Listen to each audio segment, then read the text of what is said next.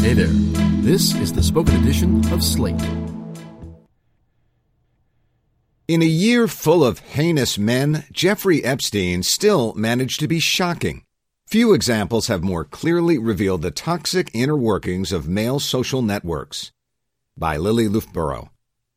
If it surprised you when Senator Orrin Hatch said he didn't care that prosecutors had determined that the president was implicated in a crime, if it startled you to see Rudy Giuliani, who tackled threats to society like turnstile jumpers and squeegee men, so sweatily downplay Donald Trump's illegal conduct in an interview with Chris Wallace, if you noticed Jerome Corsi doubling down on birtherism, Trump acting like Jamal Khashoggi's murder was NBD, Alan Dershowitz insisting that Michael Flynn lying to the FBI is not a crime, Representative Steve King endorsing white supremacists, Arnold Kopelson saying, We all did that to a woman who claimed Les Moonves accosted her and masturbated in front of her, and Minnesota State Senator Scott Newman dismissing Brett Kavanaugh's alleged assault of Christine Blasey Ford with, even if true, teenagers, then congratulations, you've made it to the end of 2018 without becoming irreversibly jaded.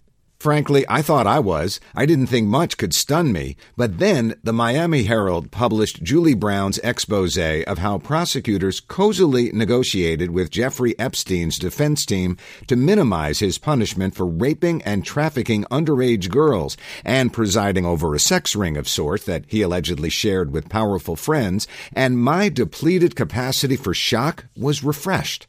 The case is exceptional, and though it's about a decade old, you might not have heard about it. We were better, we casual American consumers of news, at not quite absorbing things like this back when the story first broke. In a way, the fact that we still had a functional gossip industry, including Gawker, which reported on Epstein, made ignoring stories like these easier. One could lump horrifying networks that trafficked and abused underage girls into the unreliable and thrilling category of scandal. Gossip used to serve that digestive function in media, I think. It whispered true things, but also sanitized them by mixing up the frivolous with the criminal. But the Epstein case has resurfaced at a moment characterized as much by open corruption as it is by queasy moral reckonings. Trump and hashtag MeToo, Paul Manafort's ostrich jacket, and children in cages. Those are jarring juxtapositions. They've ushered in a kind of context collapse whose effects it will likely take decades to fully understand. But here's one. Though things might seem dirtier than ever, many once sheltered Americans are also finally equipped to look, with some clarity and with appropriate horror, at awful situations that passed mostly unremarked in more decorous, if equally decadent times, like Jeffrey Epstein. What America glances away from is as important as what it sees. The Me Too movement confronted unsavory behaviors and patterns that the public spent decades strenuously joking about and normalizing until they were functionally invisible. It was hard work to not see it all the abuse, the harassment, the professional sabotage, but most of us managed it. For the most part, we let boys be boys and raised eyebrows at women we suspected of getting ahead on casting couches. The recent unsealing of those secrets, the magnitude of the sexual abuse, the sheer scale of the damage powerful people have inflicted on their victims with malice and calculation has had plenty of effects, and plenty of those are positive. Les Moonves is out. Harvey Weinstein is gone. It's a good thing that people who've languished in wounded humiliation, unheard and unavenged, have gotten to finally say what happened to them. It's good, too, that they have not, at this particular moment in history, been instantly ostracized, intimidated, and disbelieved. There are exceptions. It's progress of a kind that bad men are no longer being universally excused on the grounds that they're geniuses. It's progress, too, that many people are finally recognizing that some of these men are simply not geniuses at all. Other effects of this great national unbottling have been less positive. Senators claiming they don't care if the president committed felonies, men dismissing the sexual assault of teenage girls as collateral damage of normal, healthy male adolescence. A backlash to Me Too's insistence that there be accountability for men as well as women was to be expected, but I was still surprised at the form it took. Some men started needlessly defending sexual assault. They started denying that crimes committed by men, particularly white rich ones, deserved any punishment at all. They weren't even crimes. As Doreen St. Felix put it, this is, quote, the patriarchy testing how far its politics of resentment can go. And there is no limit. Male malfeasance obviously isn't new, neither is old boy solidarity. What is new is that omerta has become overt. It's like the fellas have forgotten how to code switch and conceal. These days, whole groups of men are downplaying monstrous conduct to the public in just the way they might laughingly do among themselves. It's startling, this plague of so whatting malefactors bellowing, boys will be boys, in an effort to downplay the severity of everything from sexual assault to murder, education scams, bank fraud, theft, lying, money laundering, and kidnapping, to name a few. But it's not just the conduct that's shocking, it's the lazy lack of discretion, the tendency to excuse obvious criminality without any sign of embarrassment. It used to be that you had to at least keep your criminal side secret, or at least profess to condemn antisocial conduct. Those days are gone. Again, it was possible to look away from Jeffrey Epstein in 2008 there was, in theory, a case that Epstein had done his time, even if he pleaded to a mere two counts of prostitution, when the case involved a 14 year old who could not consent, and served a few months in a cushy prison that he left every day for some 12 hours, since he had work release. He got plenty of people to play along with the idea that trafficking underage girls and sharing them with his friends made him interesting and a bit of a scamp. You could squint at the case and figure that there must have been some legal basis for this, some sensible explanation for why Epstein's house man served more time, 18 months, for stealing his little black book than Epstein did for raping girls. What did we know?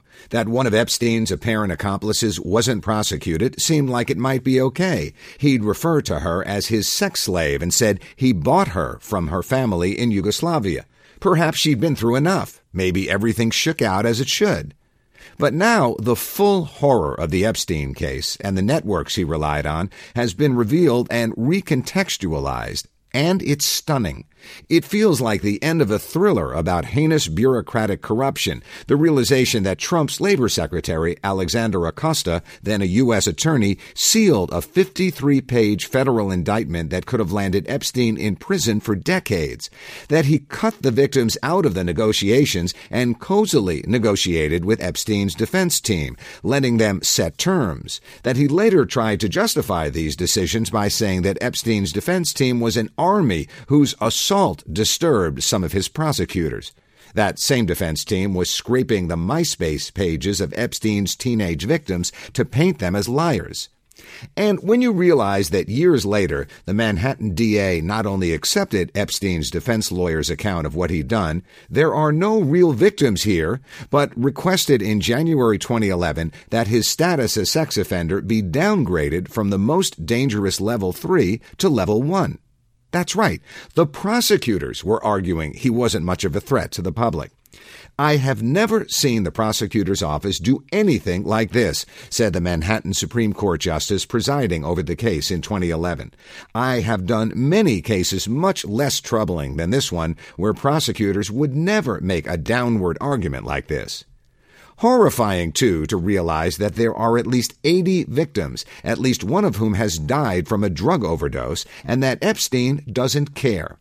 He's never shown a glimmer of understanding that a high school girl could be damaged by a powerful 50 year old's demands, or that some of the girls were already emotionally damaged, Philip Weiss has written. Throughout his ordeal, Epstein maintained the air that there was nothing sordid about his actions. His wealth seems to have endowed him with utter shamelessness, the emperor's new clothes with an erection. It's a good analogy.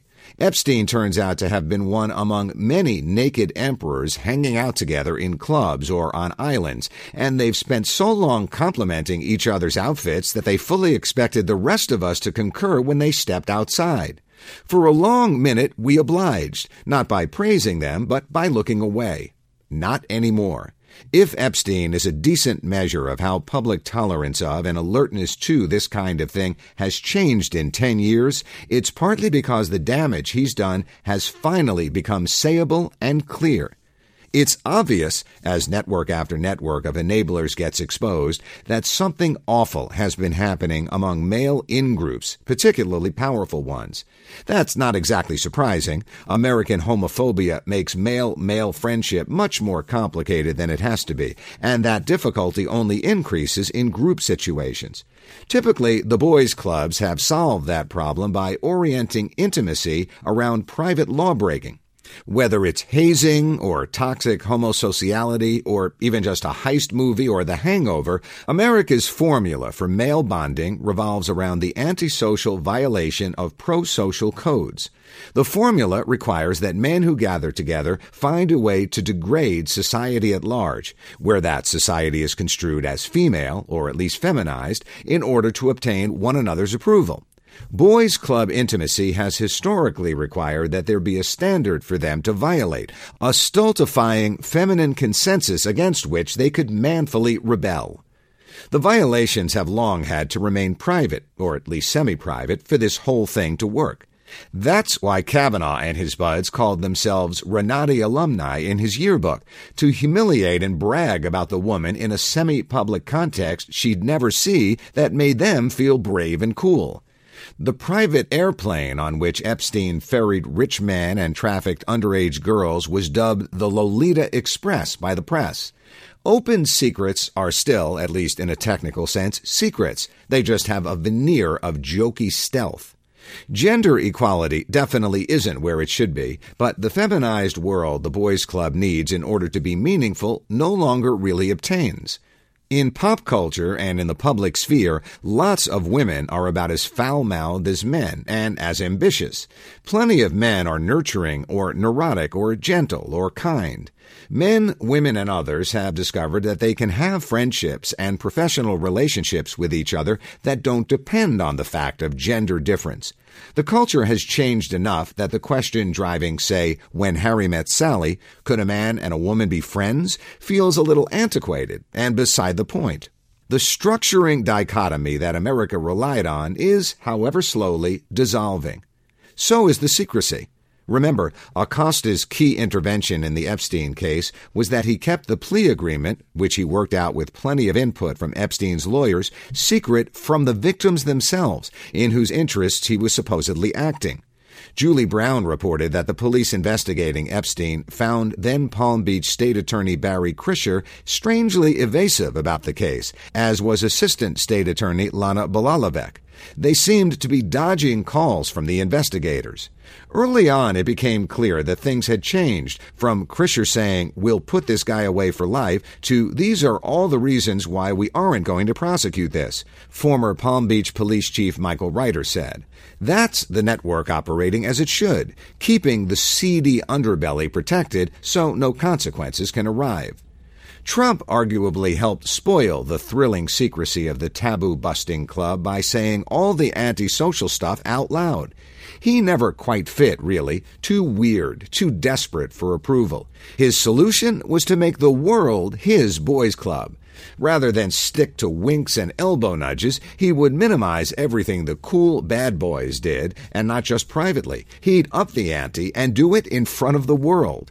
When Bill O'Reilly called Vladimir Putin a killer, Trump stood up for his would be buddy. There are a lot of killers. We have a lot of killers. Well, you think our country is so innocent? Trump said. When Flynn was discovered to have been an unregistered foreign agent, Trump called him a good guy.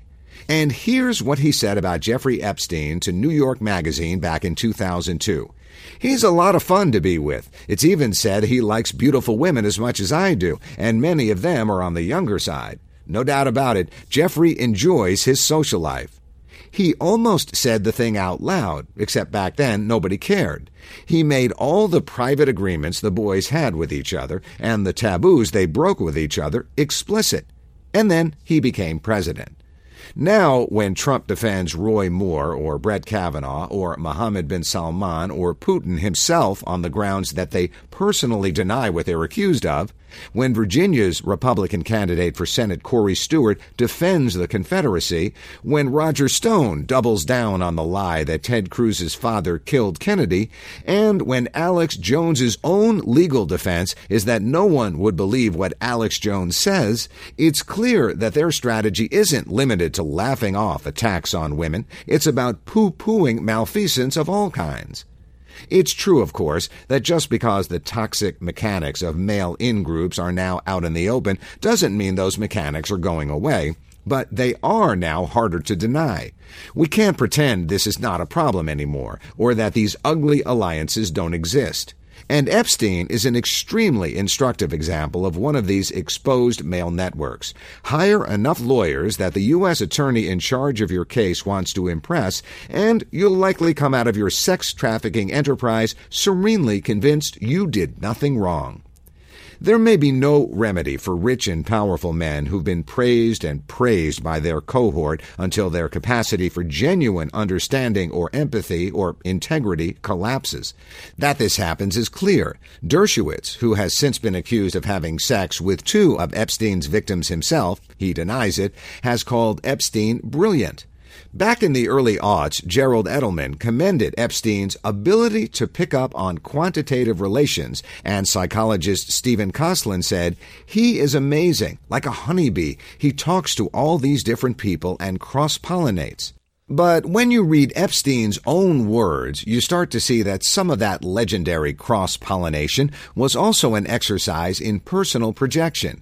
He once wrote a letter to a scientist friend, summarized in a 2002 profile of him from New York Magazine, that's ostensibly about termite society. But what it really describes, with uncanny insight, are the sticky sub-rational alliances of the puerile ultra-rich the behavior of termites, together with ants and bees, is a precursor to trust, Epstein wrote, because they have an extraordinary ability to form relationships and sophisticated social structures based on mutual altruism, even though individually they're fundamentally dumb.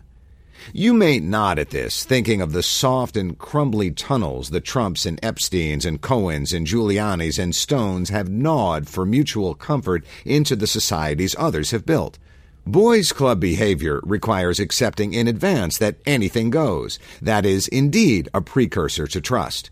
Epstein's interest in that carte blanche arrangement turns out not to be scholarly, but entirely profit driven. If we can figure out how termites come together, Epstein writes, then we may be able to better understand the underlying principles of market behavior and make big money. Here, in plain daylight, in Epstein's own words, is the dynamic that shaped the secret underground networks that have weakened a society's foundations. Termites do come together, and it's not pleasant to see the walls crumbling. But as gruesome as these societies have turned out to be, we're lucky their inner workings are finally out in the open.